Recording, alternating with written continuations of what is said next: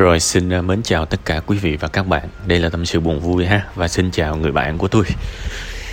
À, Có ba vấn đề. Một là sự tiêu cực Của bạn. Và nói thẳng ra là ý muốn Rời bỏ cuộc sống này. Hai là gia đình. Và ba là công việc. Công việc thì có hai ý. Ý một là ông chủ ông muốn cho mình vô công ty bên Việt Nam nhưng mà mình thấy mình yếu quá. Chẳng biết nên làm hay không. Và song song đó muốn mở một cái shop liên quan tới uh, chủ nghĩa tối giản đúng không? Giờ mình mổ xẻ từng phần đi ha.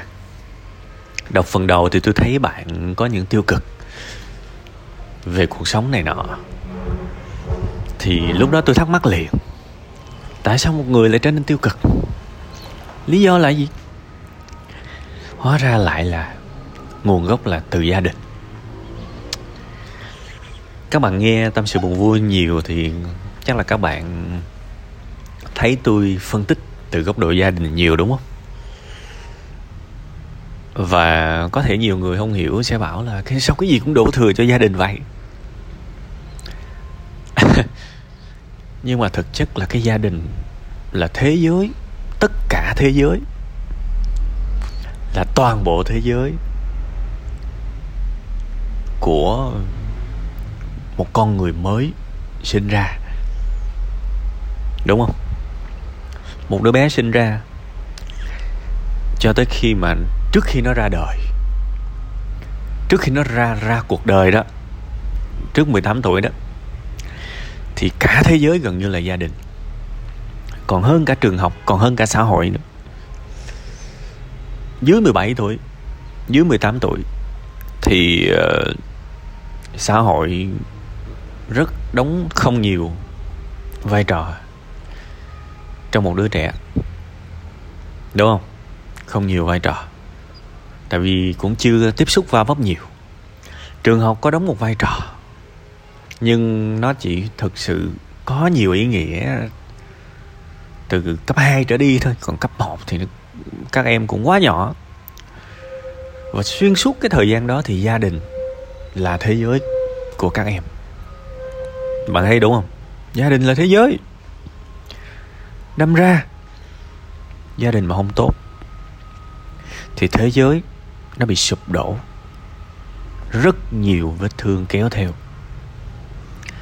Và đặc biệt là nếu chúng ta sống trong một gia đình mà cha mẹ không yêu nhau nữa không còn tình và cũng không còn nghĩa luôn. Thì đứa trẻ lớn lên nó sẽ bị tổn thương. Và cái sự nguy hiểm nhất của những sự tổn thương đó là nó sẽ lan sự tổn thương đó không chỉ cho bản thân nó nó không chỉ mang sự tổn thương đó với nó trong phần lớn quãng đời tiếp theo, mà nó còn sẽ lan cho những người sau này nó quen. Có thể là bạn trai, bạn gái có thể là vợ chồng.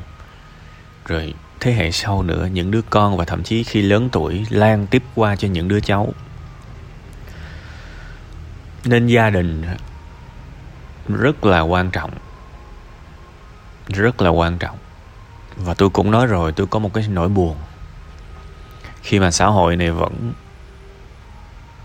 quá là đổ lỗi cho thế hệ sau. Khi một đứa con hỗn hào với cha mẹ. Tất cả những gì mà người ta nghĩ tới, đầu tiên là đứa đó mất dạy. Và rất nhiều người dừng ở cái nhận định đó. Nhưng mà chẳng ai buồn đi phân tích và tìm hiểu sâu hơn tại sao nó lại mất dạy. Con cái mất dạy luôn bị phê phán nhưng cha mẹ độc hại thì ít ai có thể nói ra. Ở cuộc đời này, cái tội bất hiếu là một trong những cái tội nặng nhất tôi đồng ý. Nhưng mà cha mẹ làm khổ con thì có phải là một cái tội hay không? Tôi luôn muốn tận dụng những bài này để thức tỉnh những người làm cha làm mẹ và như rất nhiều lần tôi đã nói, cha mẹ lớn tuổi hơn con cái nhiều.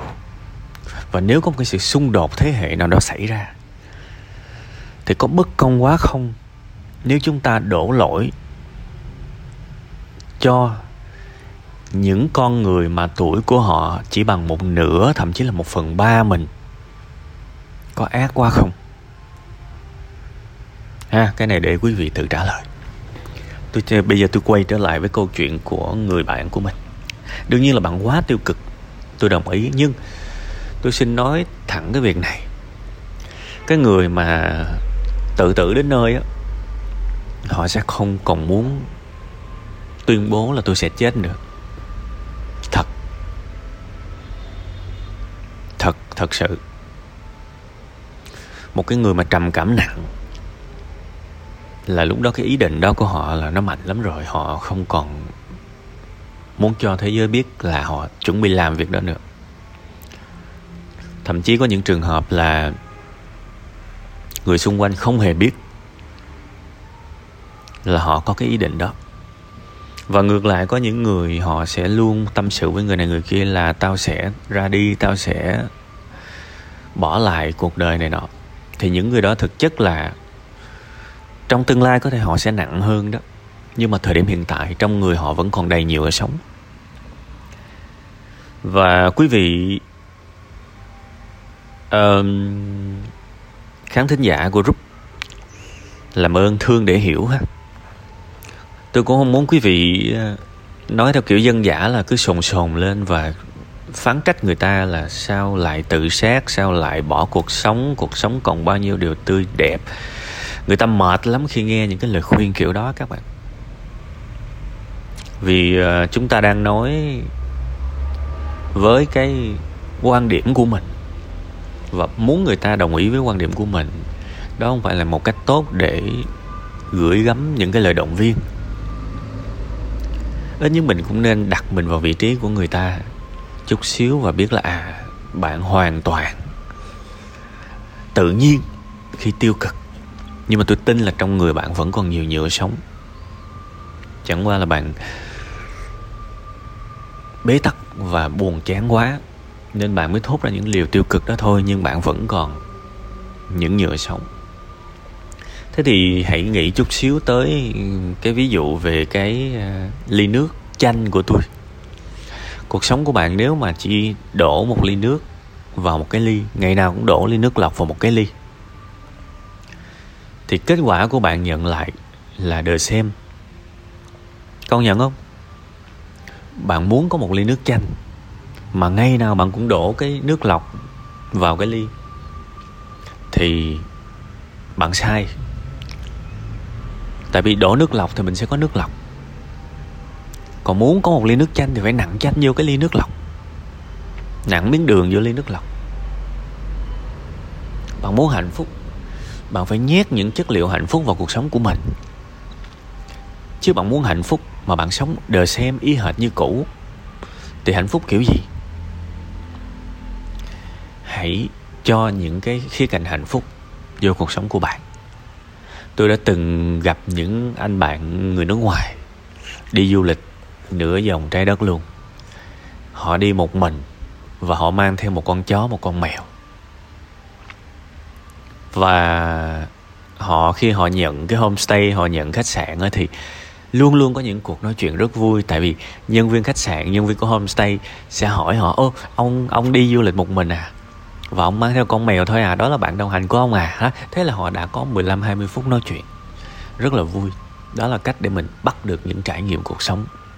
Và vẫn có thể tự tạo hạnh phúc cho mình, kể cả đó chỉ là mình những cái kịch bản rất đẹp, đơn giản là bạn cũng có tiền. Bạn có thể về việt nam và đi du lịch đi.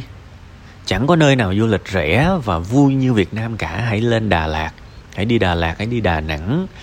Nha trang này nọ, maximum cùng lắm 50 triệu thôi, thật. Và hãy đăng ký những cái tour, những cái tour tập thể đó. Đăng ký những cái công ty du lịch ở trên đó mỗi một chuyến đi, họ sẽ có một chiếc xe khoảng 15 chỗ. Lúc đầu mọi người rất xa lạ nhưng đảm bảo, sau khi mà kết thúc cái tour trong ngày đó, tất cả mọi người sẽ quen nhau. Lúc đó, chúng ta sẽ xin được số điện thoại liên lạc của người này người kia. Và rất có thể ngày hôm nay có cái vụ như thế này nè. Ví dụ bạn đi đà nẵng đi, bạn bắt cái tour đi bà nà hill ờ, ừ bà nà hill hill là cái đồi, đúng không ta? Nôm na về đi ha.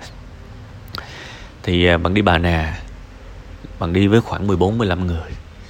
Trong đó sẽ có đủ đủ nhóm hết, kiểu như là người già cũng có, việt kiều cũng có, rồi tình nhân cũng có. Mình đi đó. Cái hồi đầu lạ lạ. Sau đó cái tới trưa ăn cơm chung, bắt đầu mọi người nói chuyện được với nhau. Tới chiều là bắt đầu mọi người hơi thân thân nhau thế thì thường thường khi mà kết thúc cái tour đó các bạn công ty du lịch hay có cái chương trình upsell upsell có nghĩa là bán thêm. Tức, tức là họ sẽ offer ừ uh, tụi công ty tụi em ngày mai có một cái tour đi uh, cái cái uh, cái gì quên bà đó rồi. Cái cù lao chàm ừ đúng rồi hoặc là đi hội an này nọ rồi đó. Không biết là các anh chị có muốn đi hay không. Thế thì trong nhóm sẽ có những người giơ tay lên. Ừ ngày mai cô chú cũng đi cù lao chàm á, các mấy con có muốn đi chung không cho vui, tại vì mình cũng quen nhau rồi, đấy. Thế thì bạn đăng ký thêm một tour nữa, tour trong ngày. Thế thì mình mình bắt đầu quen được với lại người mới, bắt đầu mình mở rộng khả năng giao tiếp, bắt đầu cuộc sống mình vui hơn. Đó là cách mình nặng cái miếng chanh vào. Nặng cái miếng chanh vào trong cái cuộc đời của mình để mình có một ly nước chanh. Bạn yêu thích uh, động vật thì tại sao không tham gia vào những cái offline của những hội yêu động vật? Vui lắm. Vui lắm. Đó là cách để mình nâng cấp cuộc sống của mình. Muốn một ly nước chanh thì phải nặng chanh vào. Đúng không? Cuộc đời vẫn rất là vui nhưng mà mình cũng phải cố gắng cho cái niềm vui đó. Mình cứ sống theo những cái thói quen cũ thì cuộc đời của mình không thể nào có những trải nghiệm mới được. Ha? Đó là cái thứ nhất. Cái thứ hai là, thực ra cái thứ nhất là cái thứ hai tôi cũng nói chung rồi đó. Tôi tôi tiếp cận cái vấn đề với một cái thái độ là không phải phân tích những đau khổ của bạn, mà là cho bạn thấy được những cái những cái ánh sáng, những cái hy vọng, hạnh phúc để bạn có thể để ý tới. Về cái khía cạnh làm ăn, kinh doanh cũng như vậy thì tôi nghĩ là bạn chưa phù hợp để mở một cái shop đâu. Bạn muốn thì bạn nên đi học. Bạn muốn nên đọc sách bạn nên uh, có một chút kinh nghiệm làm cái công việc đó. Bây giờ bạn chưa hiểu là khách hàng của bạn từ đâu thì chưa được. Mấy trăm triệu của bạn sẽ bay hết. Đừng quá tự tin như vậy. Đừng bao giờ làm bất cứ thứ gì mà uh, mình chưa bao giờ có kinh nghiệm mà mình cảm thấy là mình có thể thành công được thì đó là một ảo giác của thất bại. Tiền kiếm thì khó nhưng mà mất dễ lắm. Mấy trăm triệu của bạn mất nhanh lắm bạn. Thật, mấy trăm triệu của bạn mất nhanh lắm. Có thể mất cả 10 năm để tích tích lũy được nhiêu đó nhưng mà mất lẻ lắm.